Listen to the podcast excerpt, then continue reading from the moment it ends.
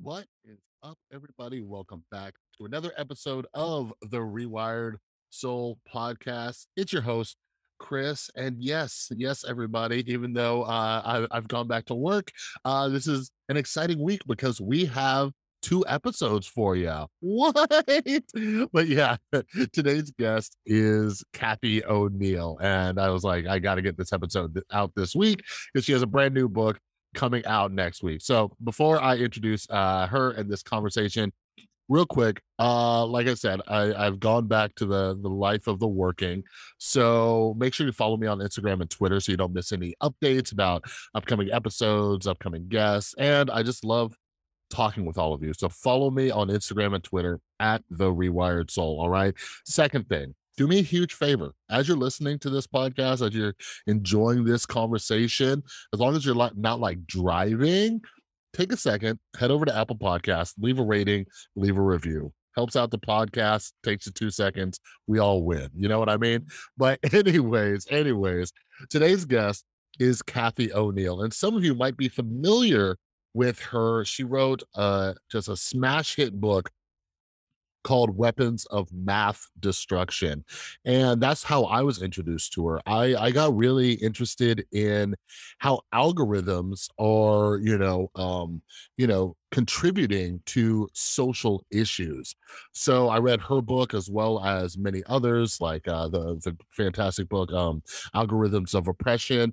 And yeah, as we shift more and more in this digital age to relying on algorithms, it is contributing to, racism, sexism, wealth inequality, just so many issues, and we need to address it. And, by no means do I know anything about computer programming, but it makes sense with the way that Cathy and so many other amazing authors have kind of explained it. Well, anyways, check out that book if you haven't yet. But today we're talking about Cathy's brand new book that comes out next week, all right? And it's called The Shame Machine. So I was fortunate enough, Cathy and her team sent me an early copy of this book, and I read it, and it's really important because with this kind of capitalist society that we live in, Cathy and I discussed this in our conversation as it pertains to this book, we're often meant to feel shame by these companies trying to profit off of us. One of the best examples that Cathy and I discuss is the weight loss industry, right?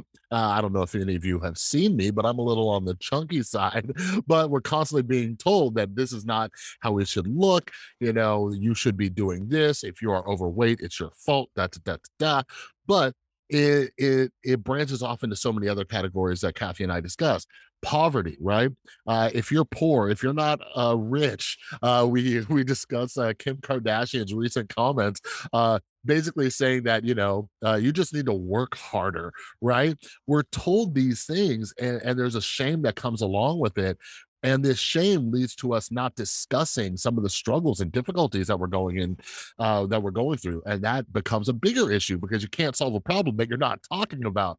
You know what I mean? So Cathy's book is all about how, in this digital age, shame has kind of shifted. We talk about how it used to go from these weight loss commercials that you would see on TV, some billboards, magazine ads, and how it's kind of changed in this digital age. So we have a lot of, great topics in this conversation. And I even asked her because I'm very skeptical of algorithms when it comes to marketing us and really knowing us, because I get the weirdest ads and I'm like, you don't even know me, right? But anyways, this has been a long enough intro. I hope you enjoyed this conversation, but do yourself a favor, make sure you're following Cathy over on Twitter. I'll link that down in the description below, along with her brand new book, The Shame Machine. All right, so at the time of releasing this, it's coming out next Tuesday, which is March, what's the date? It is March 22nd. So it launches on March 22nd, but right now you can pre-order it, so make sure you check it out. All that stuff's linked down below. I'll also link her previous book, Weapons of Math Destruction. All right, but anyways, without further ado, here's my conversation with Cathy O'Neil about her brand new book, The Shame Machine.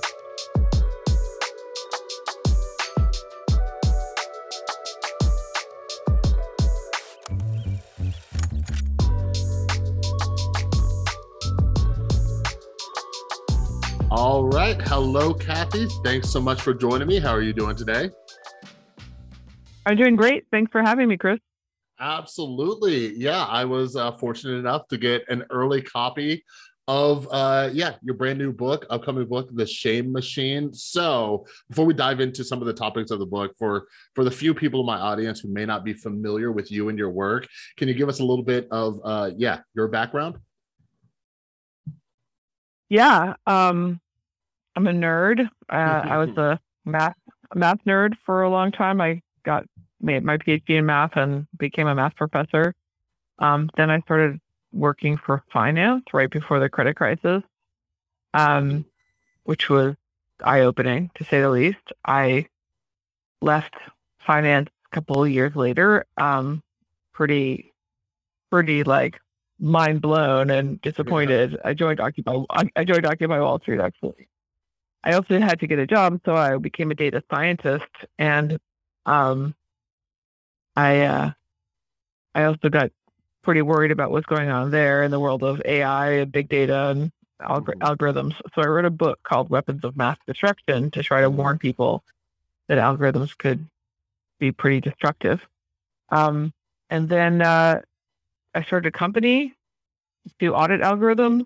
And at the same time, I started noticing sort of, not first because of my research on algorithms, but also because of my own personal experience researching bariatric surgery for myself to avoid getting diabetes, which my father died of and my brother had been recently diagnosed with. I started sort of thinking quite deliberately about the question of like how shame works as a social mechanism, and how it's used by industries to get us to buy their products. And that makes sense too of that kind of, transition. And one of the things that I, from the jump of the book, like I could relate to a lot of like your personal story. Like I'm a bigger dude and it's something that I've struggled with my entire life, no matter what I do. And like, I was like, yep, I totally get that. So one of the things I wanted to ask you was, how have you seen, just focusing on like weight and the shame associated with it, and how these companies, they drive us towards shame to, buy their products or their services. How have you seen that change over the years? Because, for example, when I was a kid, it was like, TV commercials, the shows you're watching, it's all the beautiful people and all that. But obviously, we're in the age of social media and algorithms. So we're getting hit by this stuff in a whole different way. How do you think that's changed, and how has that affected us? Like, is it more? Is it about the same? What are your thoughts on that? Yeah, I mean, great question. Because you're right, this is not a new thing. Like the weight loss industry has been shaming us and making us pay for products that don't work. Mm-hmm. And then we get blamed and shamed yet more because their products don't work, which is like, if you think about it, just so weird. Like if you went to the doctor and they kept prescribing medicine that doesn't work, you'd think that we'd be like, stop, give us something that works. Yeah. But for some reason with diets, we're just like, oh, it must have been my fault that it didn't work. Yeah. But yeah, it's changed, and it's changed in kind of two ways. To your point, like the algorithms on social media have been able to make use of just an enormous amount of information that's known about us to profile us, mm-hmm. and to really push our buttons. Just as like people who are addicted to gambling get constant come-ons from gambling houses. Mm-hmm. Teenage girls get constant negative reinforcement about body image. Like people who are prone to dieting or weight loss products will just get constantly inundated with shame around that, like with shaming products. And that's exactly what my experience was. Yeah. And I've always been overweight, and honestly I thought I was okay with it. And I thought I was just like, yeah, I'm fat, like whatever, like I've had 3 kids, and I, I've been married. I never like didn't get laid or anything. You know what I mean? Yeah. And I was really honestly like, I'm going to be researching bariatric surgery, which is, yes, technically a weight loss surgery, but really the reason I'm doing it is to avoid diabetes. And as well as it worked for weight loss, which it does work quite well, it works even better for diabetes. Like even people who don't lose weight with bariatric surgery manage to improve their diabetes outcomes. Mm. So I was like, I thought I was so past that, Chris. Yeah. And then when I started doing the research, I was like, oh, I'm not past that because this sucks. Because as soon as you Google, not in incognito mode, if you Google, bariatric surgery, you are like, it's one and done. Like you are that person that is going to buy something to avoid the shame of being fat. And that went for me, even though I thought I was past it. I wasn't past it. I wasn't at all past it. It got to the point where I couldn't do my own research because I couldn't, and I didn't even understand it. What was this noise in my head? Like I'm a nerd. I can read science papers. Yeah. I can understand facts versus I can be rational. Like I had so many reasons that this wasn't happening to me. But what was actually happening to me was I felt like dying. I felt like curling up in a little ball and just giving up and feeling like maybe I deserve to die of diabetes. You know what I mean? Yeah. So it was really potent and in a surprising and horrible way. Yeah, no, it's wild. Like I'm right there with you. Like I read so many books. I'm like, oh, and I love psychology. So I'm like, oh yeah, I understand why this is happening, but it doesn't take that sting away. Like in a little bit, we'll talk about the online shaming and the groups ganging up and everything like that. Like even understanding it doesn't soften the blow, which is really weird. But I do want to add though, there has been, if you don't mind me just interjecting, because I realized that I didn't quite finish answering the question. One of the things that's really changed besides the absolute targeting, the online targeting, which is horrifying. One thing that's really changed though, is that in polite circles, it's no longer acceptable to be fat shaming in an overt manner. Yeah. Although online, it's just everything goes belly, trying to get rid of unseemly belly fat. They're just whatever they can do to make you feel bad, they'll do it. Yeah. But on NPR or something, on a sort of high class thing, they do it in a more subtle way. So one of the things I write about in my book is this company Noom, which claims not to be a dieting. It's not dieting. It's behavior modification, except the great thing is that you lose weight. You know what I mean? Yeah. And it's so we're not going to admit that we're shaming. We're not going to admit it's weight loss. We're not going to admit it's dieting. I think even Weight Watchers has changed its name just to WW. Just be they don't want to be associated dieting because everybody knows diets fail. So they're all sort of vying for this ridiculous claim that they're going to make you lose weight without dieting. It's actually kind of, to me, it's worse because it's shaming in a kind of in a pretend way. It's I sometimes call it concern trolling, or it's dieting in the name of wellness or some bullshit like that. Am I allowed to swear on your podcast, by the way, Chris? Hell yeah, you are. Go for it. Yeah. So thank you. That makes me feel good. So it's just this new generation of fat shaming comes in subtler ways, which it is for me more insidious and in some ways more disgusting, because it's you're supposed to feel oh well, I've tried 85 diets, none of them work, so now I'm going to try this behavior modification, and it's definitely the case that if I fail on this, then I'm the failure. But in the meantime, the ridiculous pseudoscientific studies that they push forward with Noom, and I'm sure everything else, are just as bad science as the old Weight Watchers studies used to be. Namely, they have selection bias. They're really short term. They just when I say selection bias, literally what I mean is people who do not want to be told they failed do not show up to get weighed when they've gained weight instead of lost weight. And that's most people. Most people do not actually successfully lose weight long term on any particular regimen. So what the studies just ignore those people. They even just remove them from the studies. So they basically are only tracking the people for whom their system works. And so there's this ridiculous bias in their results. Yeah. But even then, even though they're cheating, they can't make it look very good because it doesn't even work that for those people very well. So it's just, it's like, it's ridiculous. All which is to say that, like, at least back in the 80s when I was growing up, at least the fat shaming, the weight loss industry was overt about it. And now that they're trying to be subtle, and it just drives them absolutely nuts. Yeah, they just put all their cards on the table back then. But yeah, it's interesting that you bring up the selection bias too, because my background comes from addiction recovery and addiction treatment.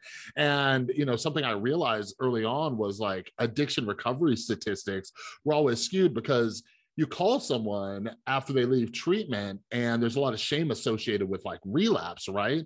So it's very hard to get like honest answers. I like part of my old job at an addiction treatment center was to follow up with people. And I'd see them posting about, drinking or using drugs on social media. And I'd call them and they'd be like, yeah, I'm still sober, because people don't want to admit that, something happened afterwards. And you talk about this a lot in the book. And, in my opinion, I'm curious about yours, but with this like kind of capitalist, individualistic kind of culture we've created, especially in the United States, all the blame, like I think you have an entire chapter on this, all the blame and shame shifts back to you, right? You didn't lose weight, it's your fault, right? You have a chapter on poverty. Mm-hmm. You're not making money, that's your fault. And just over the weekend, I don't know if you saw this, but Kim Kardashian, right? She's telling people that, they just need to work harder and all this other stuff. Oh God, I did see that, yeah. Right? So do you think that's part of our like, our culture, especially here in the United States, because it's very individualistic, that kind of like turning the shame back on us and making us feel bad for our shortcomings, like, and what are some, solutions for that? Does that come from the bottom up or from the top down? Is it like us that need to work on that? Or is it like, I don't know, companies, government, or what is it? Well, yeah. So thank you for saying that. I mean, you just encapsulated a lot of the point of my book in a very short, a few sentences, and I really appreciate that. Mm. It is like a mechanism by which we are blamed for systemic problems. Shame is like the fastest way to change the subject, if you will. If we ask a question like, "Hey, wait, why are you like making it so hard for poor people to qualify for welfare?" Or why aren't you actually offering medically assisted treatment for addiction, which is much, much better than just the shame-based, like, never take another drug approach. The answer is like blame the addicts, blame poor people for their poverty, blame fat people for their fatness. And the thing about shame is that it feels so bad, and it's so fast. It's faster than our brain, that going back to my trying to sort of research that bariatric surgery, I am smart. I'm a smart person. I know science, but shame is faster than my brain is.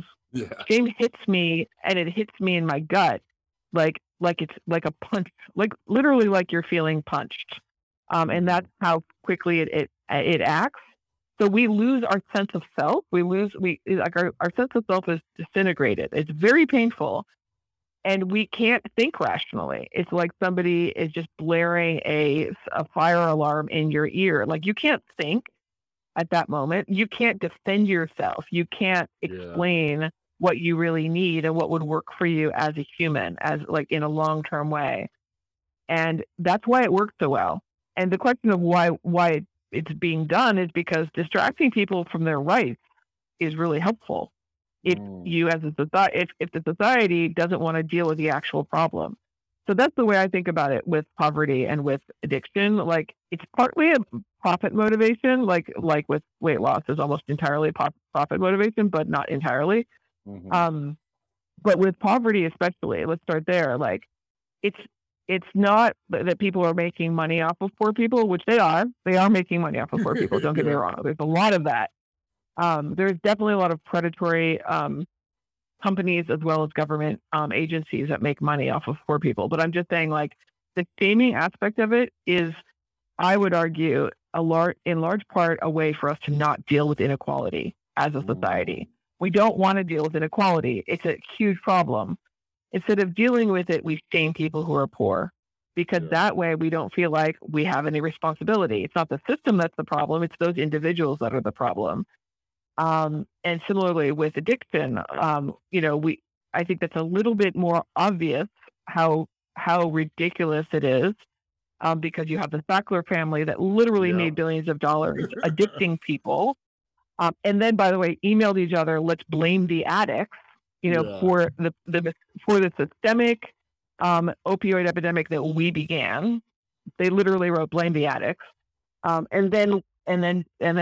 I'm sure you know more than I do about this, and then we offer either no treatment or terrible treatment to most people, or prison or jail. The number of people who are sent to prison because they're addicted to something is staggering. And you know that because the number of people with addiction problems in prison is staggering, which is not a treatment center, right?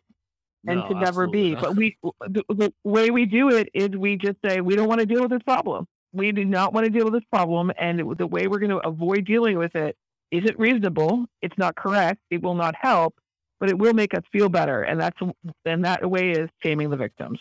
Yeah. So, something that keeps coming to mind, and it's something I think about a lot, because, I think about, the companies, the corporations, right? The Sackler family, right? They're, they want their profits. They want to, keep pushing their medications and everything. But anyways, the narrative they create, right, is it's you, it's the individual. But on an individual level, because what I notice, what really bums me out is that it seems like collectively, we seem to buy into that narrative, right? And I always ask myself why, right? So you'll see people, they for example, they blame fat people for being fat, right? I've spent my whole life watching people say, oh, well, if you just ate better, if you exercise, and I'm like, fool, I'll go for miles of walks and do exercise, and I'm a vegetarian. I try to cut back, and it's still there, right? But they buy into this narrative. But anyways, because I try to empathize, I'm like, okay, why do they believe that? So I'm curious your thoughts on it. For me, it seems like it's this this false sense of control that we have, right? We want to blame the person. We want to join in that narrative because, using addiction as an example, oh, that person has a failure. That person's weak, because then we could believe that kind of thing will never happen to us. Do you see that kind of, can you dive into that and your thoughts on how we kind of feed into that narrative as well? Absolutely. I mean, and well said again. So let me back up. I want to start by saying, what is shame good for? What are the actual sort of theoretical goals of shame, and when are they actually realized? And so I'll start there. What is shame supposed to be doing? Shame is supposed to be correcting someone's behavior. Oh, you're hoarding food in a situation where there's a scarcity of food. Shame on you. You need to share your food. And that's kind of I want your listeners to start. Think of it as shame as a pro-social mechanism that prevented communities from suffering. The individual had to sort of balance their personal desires against the needs of the community. And shame is a way of convincing them to think about the community. So don't be selfish, share your food. We need you to stop hoarding food. And if people ignored those rules, first they'd be shamed, then they'd be cast out of the village and die of exposure. So it does make sense for shame to take on really high stakes in our psychic existence. The idea is we should think of it as oh my God, if I don't follow this rule, I'm going to die. I'm going to have a social death. I'm going to be spurned and shunned. And that makes sense because there are rules that we have to follow that prevent us from doing something outrageous that's bad for the community, like killing each other or raping children or whatever it is. Yeah. So there are these norms and these social norms that are held up through shame, and it makes sense and it works. The secondary goal of shame, by the way, is to make an example of you so that others do not do that. You know, like, see what happened to this guy? He got thrown out of the village because he was hoarding food. So you better not hoard food. That's the kind of like example, secondary goal of shame. Now, let me just go back to the first goal of shame, though, to prevent somebody from misbehaving. That is predicated on the assumption that there's a choice to be made, that the person is choosing to misbehave. When we are shaming someone based on something that is not their choice, like being fat or being poor, having an addiction problem, like, that's already inappropriate. It's an inappropriate thing to shame them on because they actually don't have a choice about it. What happens, of course, is that becomes the argument, because everyone kind of agrees it's inappropriate to shame somebody based on, if they don't have a choice about it. Everybody would agree to that as a principle. Yeah. So what people will say is that they do have a choice. Oh, you do have a choice to be fat, and you're choosing to be fat. Oh, you do have a choice of being addicted, and you're choosing to be addicted. Or you do have a choice to be poor. And so what they're going to do is they're going to like exaggerate the amount of choice you have. Because of course there is a certain amount of power you have over these things, but there's not as much power as those people will want to believe. So I think part of it is simply that people are unimaginative and unempathetic. And what they do is they imagine that you have a choice when you don't, that you have a clear, easy choice to make, and you're making the wrong choice consistently. And that's one of the reasons they feel like they are allowed to shame you. So that's one of the things that's happening. But another thing that's happening, I think, is exactly what you said, which is they want to think it's a choice because they want to think they're never going to make the wrong choice. And that by shaming you and holding you away from them, they will feel like they're immune to this problem. So they're going to be themselves personally like out, you know, in the clear. And not only them, but they're going to like, my kids will never get fat or poor or have problems with drugs because it's a choice and you're making the wrong choice and you're a bad person. So in other words, they want to feel insulated away from this problem. And so the easiest way for them to do that is to sort of act as if the people who have the problem, you know, actually went ahead and tried to get it. Yeah. Which is of course, nobody ever tries to get one of those problems that I mentioned. Nobody. But it's just an easier way for them to think about it so they don't have to worry that they or their loved ones might fall prey to this problem.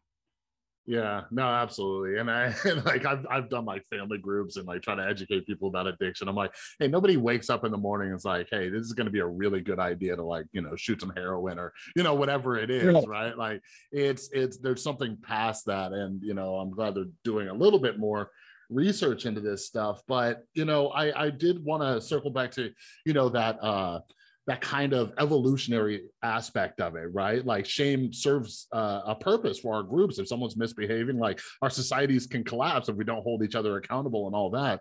But we are hopefully, as long as we, you know, avoid some more, you know, variants, hopefully at the tail end of this pandemic. But shame has, and public shaming and online shaming has been a big aspect of this, right?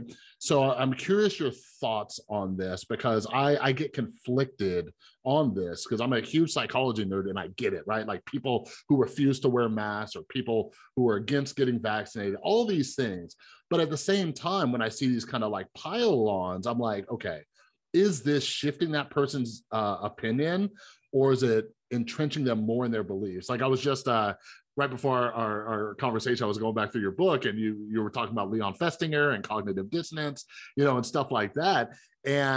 And so I wonder about that. I'm like, you know, that dissonance that they're feeling, like even when people against the vaccine started to get sick and ended up in the hospital, you saw those videos of them like still saying, no, I would not go and get vaccinated. But anyways, do you think shame was effective? Like, I don't think we have data on it, but I'm just curious if you think that was the best way, or if there was something else we could have or should be doing, you know?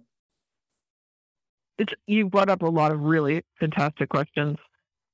Let me once again sort of back up like to a higher level and just and discuss the two most important questions that I address in the book, or I try to address. And I will say, by the way, that I don't claim to be right 100% of the time in my book, nor do I claim that these principles that I'm about to say are 100% infallible. But what I really wanted to do with the book is, number one, get people to recognize shame as a social mechanism when it's happening to them or when they're, you know, when they're shaming others, number one. And number two, I just wanted a better conversation about shame. Yeah. So I'm going to just go ahead and make these principles and, like, I'm going to defend them, but I'm not claiming that they're perfect. And here's the first question I'm answering. The first question is, when is shame appropriate? When is it appropriate? Like, when is it not just plain bullying? And the answer is, I've already half answered it. Like, the first is that it has to be a choice. You cannot shame somebody for something they don't have choice about. But there's another aspect to it, which is I call voice, which is trickier. It means that they have the chance to defend themselves. And it means that they have a chance to sort of be seen improving their behavior. Mm. So it's kind of a long-term tie. Like, it will not happen online with a person you've never met will never meet. So for that reason, I think online shaming of an unknown person who we will never see improve their behavior, they will never be redeemed because they will never have the chance to show that they got better. That is just not right. It's just not right. It's never right. That's my claim. So that's the question of appropriateness. When is it the opposite, the opposite of inappropriate is appropriate. So when is it appropriate? It's appropriate when the person has a choice and they will be seen to improve their behavior.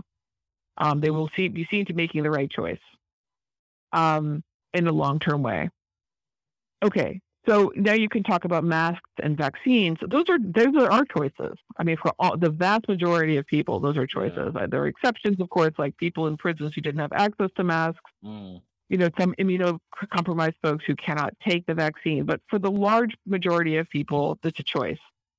But so the secondary question that I answered, the first question was, when is it appropriate to shame? The second question, though, is, when does it work? Like, when does it actually work? And the answer isn't just when it's appropriate. It has to be appropriate plus something else. And that plus something else is like, well, at the very least, the person you're shaming has to agree to the norm, right? You're shaming them with respect to a norm. And if they don't agree with the norm, then it's not going to work. It's not going to work. Mm. And so you might be like, well, why do we do it anyway? Why do people on the left shame Trump or misspelling, right? Yeah. Or miscapitalizing his tweets? Like, that always shocked me that, like, people would shame Trump based on his spelling. Yeah. Do you think he fears that norm? He does not fear that norm. Exactly. And it was so ridiculous. So what is the outcome when you shame somebody based on a norm they don't even share? Well, they get outraged. If you shame somebody to mask when they are anti-mask, they won't just ignore you. They'll be outraged by you. Because why? Because think about it. I said before that shaming is like punching somebody in the stomach, right? So you're attempting to punch somebody in the stomach for something that they don't even think they deserve. They're like, that's not even a rule I follow. And you're trying to punch me in the stomach. Well, fuck you. You know what I mean? So that outrage comes from a real place, because shame really is an attempt to inflict pain. Yeah.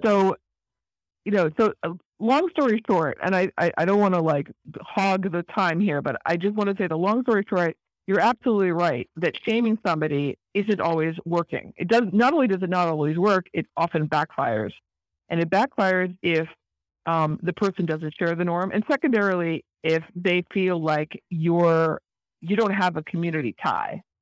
Like, the truth is, shame really only works when, first of all, the person shares the norm, but second of all, like, you approach them as a member of their community and say, hey, the community needs you to do this. And we really need you to do this. Yeah. And I know that you want to do the opposite, but, like, don't you care about the community, because we care about you? That's when shame works. Mm.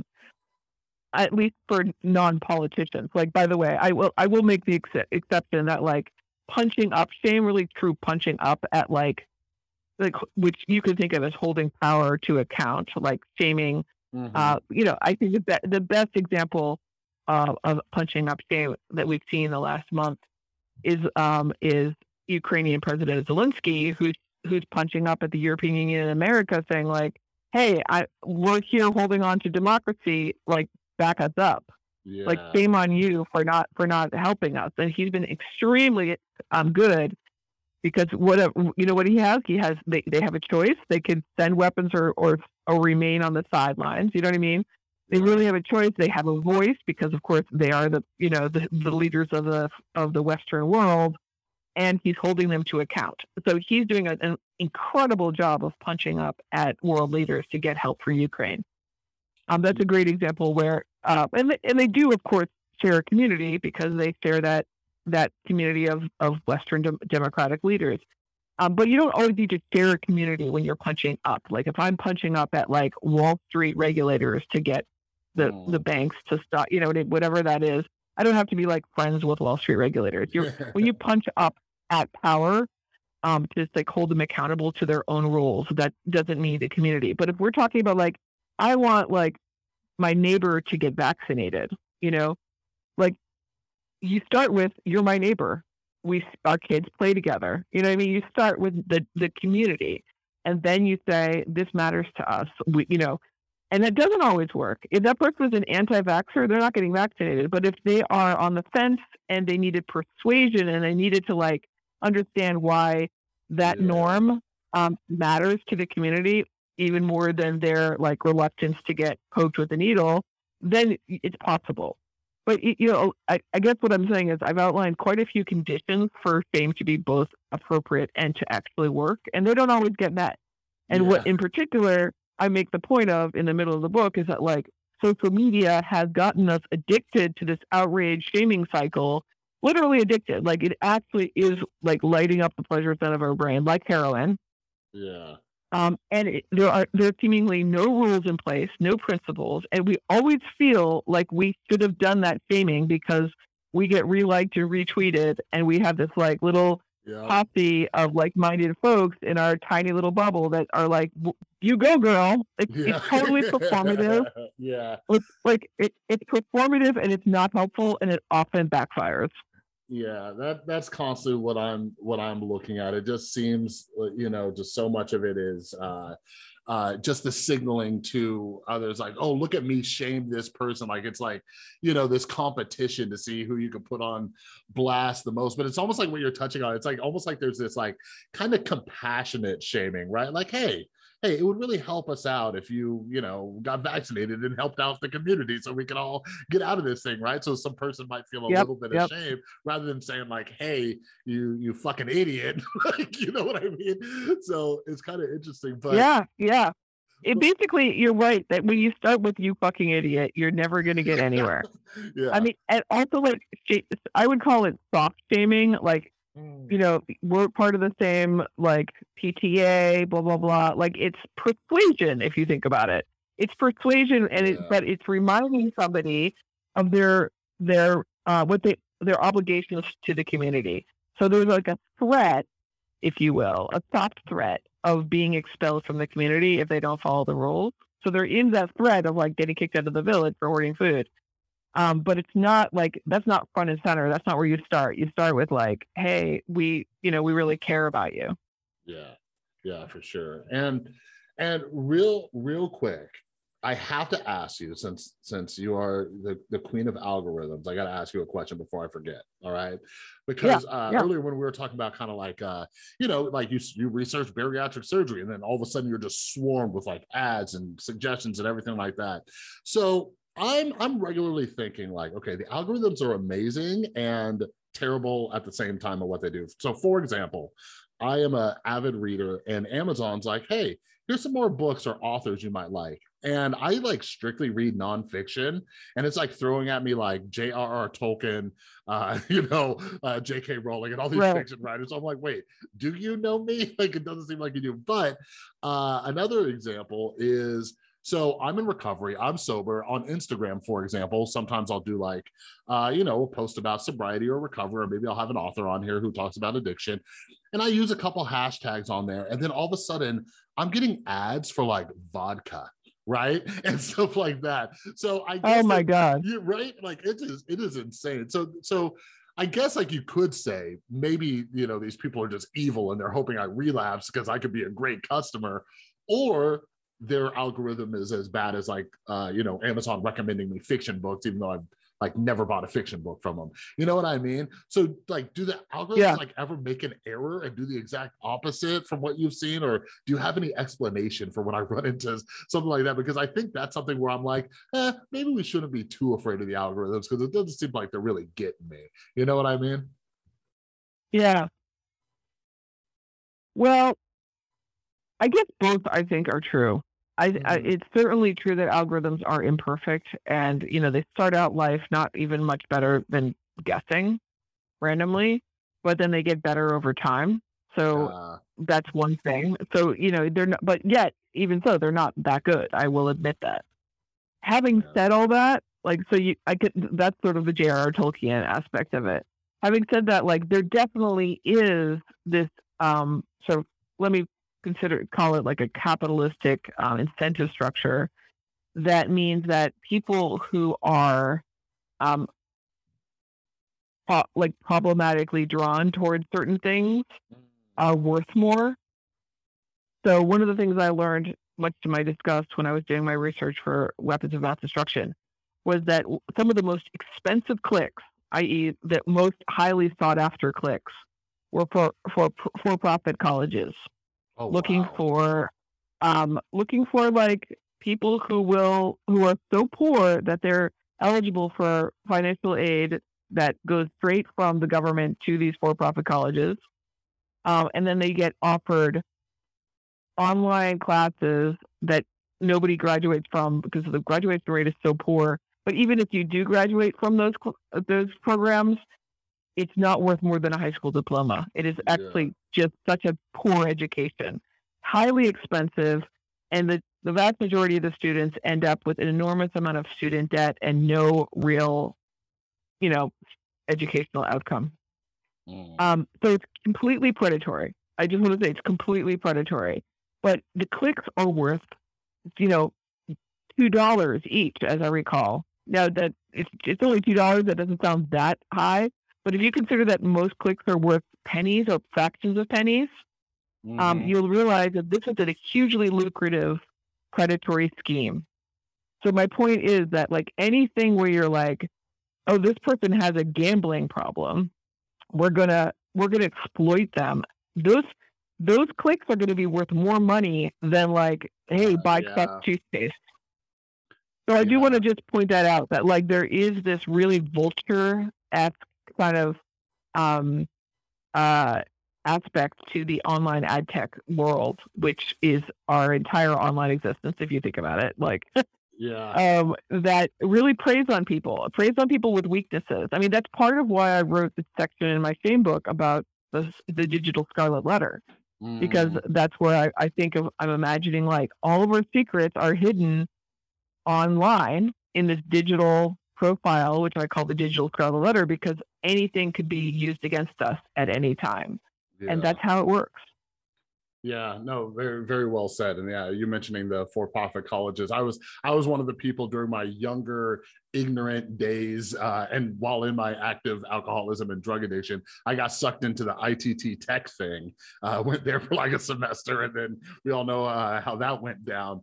I can only imagine, because I was when all the ads really started hitting and stuff. I was mainly just seeing commercials, but I wanted to kind of round this conversation out with how do we help our kids, right? You're a mother, I'm a father, And this is something, you know, because we're constantly hearing about the mental health effects, and, you know, there's been, you know, recent, like, oh, hey, Facebook and Instagram knew that they were like destroying the mental health of young people and stuff, right? So my son just turned 13 years old. He just hit middle school, and it's going to affect his mental health because middle school can be hell going into high school.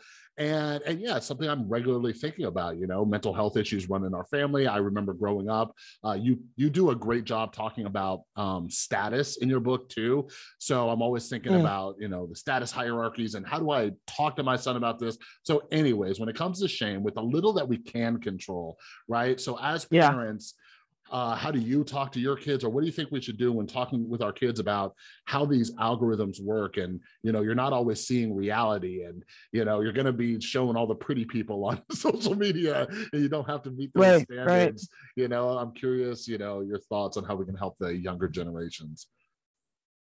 Yeah, great question. And I do want to preface this by saying, like, I was very careful not to write a self-help book with this shame book because yeah. You know, it ends with me being like, I will always be ashamed of my body. It's just part of me. Mm-hmm. So I'm not trying to solve shame. I'm really not. I'm trying to alert us to shame. I'm trying to give us a lens through which we see it, and we say, hey, that's inappropriate. Or even better, we see ourselves about to do it and we say, hey, don't do that. It's not going to work. And so the exception of the advice, I hold back from advice per se. The exception is for kids. Like, I really do think that shame, one of the aspects of shame that kind of gets me down is like the intergenerational, you know, aspect of like, oh, I was ashamed of, you know, this, so I'm going to make my kids ashamed of that, you know? Mm. And people do it without thinking. They do it automatically. That's how they were raised. And so they sort of, they transfer shame, if you will, from themselves to their children so quickly and so easily. So that's one of the reasons I wanted people to be more aware of shame, so that they are aware of doing that. Yeah. And so they don't do that. So it's really important to me that we do not comment on our kids' bodies at all, except to say that they're perfect. And that we don't give them this narrow view of how of expectations of children, to that point of like the beautiful people. And they're not just beautiful, right? They're also rich, and they're also intelligent, and they're also running their own clotheslines or whatever it is, like the Kim Kardashian ideal of existence. And it's so narrowly understood, like what it means to be doing well, getting into the right college. I mean, one of the most devastating interviews I had was interviewing actually two sets of high school girls about shame, and I really expected to dwell on body image and, you know, sex shaming and slut shaming and stuff like that. And they did talk about that stuff, of course. Kim Kardashian came up a lot, by the way, for both groups. But the thing they really wanted to talk to me about was the college essay and the college application process, and how it just shamed them to like no end, how they felt completely vulnerable and ashamed. And it was just like, it just blew me away how narrowly we define success for our children. Yeah. It made me ashamed of our society. Yeah, no, absolutely. We could talk about that aspect, you know, all day. It's something, and I think, you know, just one of the best things you brought up was how we can kind of transfer that. Like when you were talking about your experience, I won't spoil the book, but your experience with your parents and dieting as a kid, like I was right there with you. I'm like, Cathy, I was there too, you know. So, but I think as parents, we can do our best to not. We can do so much better with help. What was that? And you know, it starts from like, I love you whether you go to college or not. You know, exactly. It starts from like, you're just lovable, you're worthy. Yeah, exactly. You're worthy. Yeah, I always say, as long as my son doesn't like come out as an asshole, like I'm good. You know, like there we go. I will say that the other advice I have is, even if your son has asshole phases, like, tread carefully, because, you know, shaming your son might backfire. Yeah, exactly. So these teenage years will be interesting. I'll keep you posted. But okay, I wish you luck. Cathy, thank you so much for your time. We're recording this, I believe, the week before your book comes out. So for everybody out there, can you? Yeah, 1 week from today. I'm really scared, but I can't wait for people to get their hands on it. Where can people find it? And I'm a huge audio listener. Will there be an audio book on launch? Oh yeah, I read it. Ooh. I read it. It was fun. Very cool. Is it going to be international, or is there two separate release dates? It's actually the UK version is coming out the same day, which is March 22nd. Beautiful. Awesome. Well, Cathy, thank you so much for your time. And we'll link all that stuff down below. And yeah, we'll have to do this again when the next book comes out. All right. Yeah. I'm not to even tell me about that. But thank you so much. It's a pleasure to talk to you. Real pleasure. Absolutely. All right, everybody. I hope you enjoyed that conversation with Cathy about her brand new book coming out next Tuesday, March 22nd, The Shame Machine. I really appreciate her coming on. Cathy is a super, super, super busy woman. And yeah, this interview was actually a little bit shorter because she had to go straight from here to like another like kind of book launch type deal. So I really appreciate her coming on. And yeah, I hope a lot of you, found value in this conversation. You go and grab a copy of her book, because kind of like Cathy and I ended this conversation with, like, as parents, right? How do we need to start asking ourselves these questions, like, how do we teach our kids about this, because these feelings of shame can come, from anywhere. And, something I try to do, which Cathy and I discussed, is I try to teach my son about how we evolved this way, right? We evolved to be part of the group and all these other things. And, there's this kind of good and bad shame. And there's a lot of conversations to be had about, punching up versus, the shaming of people who don't wear masks or get vaccinated and all that. So I hope it gets your wheels turning and everything, because like Cathy and I were discussing, especially when it comes to, COVID, and hopefully, fortunately, we're finally getting out of this nightmare. Hopefully, I don't know if you've heard, but there's like some stuff rumbling over in like Hong Kong of possibly a new variant. But anyways, hopefully we're ending this. But anyways, something that, we know for a fact, and trust me, I used to have so many anger issues. And even now, I try to like reel it in. Like, I even wrote a book called Rewire Your Anger. Go check it out. It's at TheRewiredSoul.com. But yeah, I used to love putting people on blast. But eventually, I got to a point, I'm like, when has that ever worked? When have I ever just called somebody a fucking idiot and it worked? You know what I mean? Because if it's not working, we need to rethink our strategy. And, like Cathy and I discussed, like, social media kind of encourages us to do these big signals by, calling people on the other side and the other tribe from the other camp, like a moron or an idiot, but it doesn't help anything. So we really need to be talking about how we, we participate in some of this shaming, you know what I mean? So make sure you head down to the description. Make sure you follow Cathy over on Twitter. Grab a copy of her new book, The Shame Machine, that comes out March 22nd. That's next Tuesday. Pre-order it, or if you're listening to it later, grab a copy. All right. But before I let you go, make sure you're following me on Instagram and Twitter at The Rewired Soul. Do me a favor, leave a rating and review over on Apple Podcasts. It helps out a ton. And share this episode. If you thought this was an interesting episode, if you thought this was a good conversation that people following you might enjoy, share it out there. All right. But some other quick ways you can support the podcast. First one is, some of you are listening to this episode early, and that is because you are a paid Substack subscriber. So if you're interested in supporting the podcast, getting episodes a day early, down in the description, the TheRewiredSoul.Substack.com, $5 a month or $50 for the year. You get all the regular episodes a day early. Next, you can head over to TheRewiredSoul.com, check out some of my books that I've written. Like I mentioned, one of them is Rewire Your Anger. So if you can't hold back, if you can't stop yourself from calling somebody an idiot or a moron or freaking out, you might want to grab a copy of that book. But I've written some other books on mental health, addiction recovery, and stuff like that. And lastly, speaking of mental health, there is also an affiliate link down below for BetterHelp online therapy, something else that's helped me a lot with my anger issues, my depression, my anxiety, and just life in general has been therapy. And I've personally used BetterHelp, so I vouch for them. I love it. If you're looking for affordable therapy with a licensed therapist and you want to do it from the comfort of your own home, right? Or if you're like me, I used to do sessions in my car on my lunch break, right? BetterHelp is the place for you. It's super convenient. Check it out. There's an affiliate link down in the description below. All right. But another huge, huge thanks to Cathy for taking the time to come on. And yeah, everybody, all of you, I think that's the last episode of the week. So I'll be back next week. I have some other episodes banked up. All right, so stay tuned. But other than that, have an amazing rest of your day, and I will see you next time.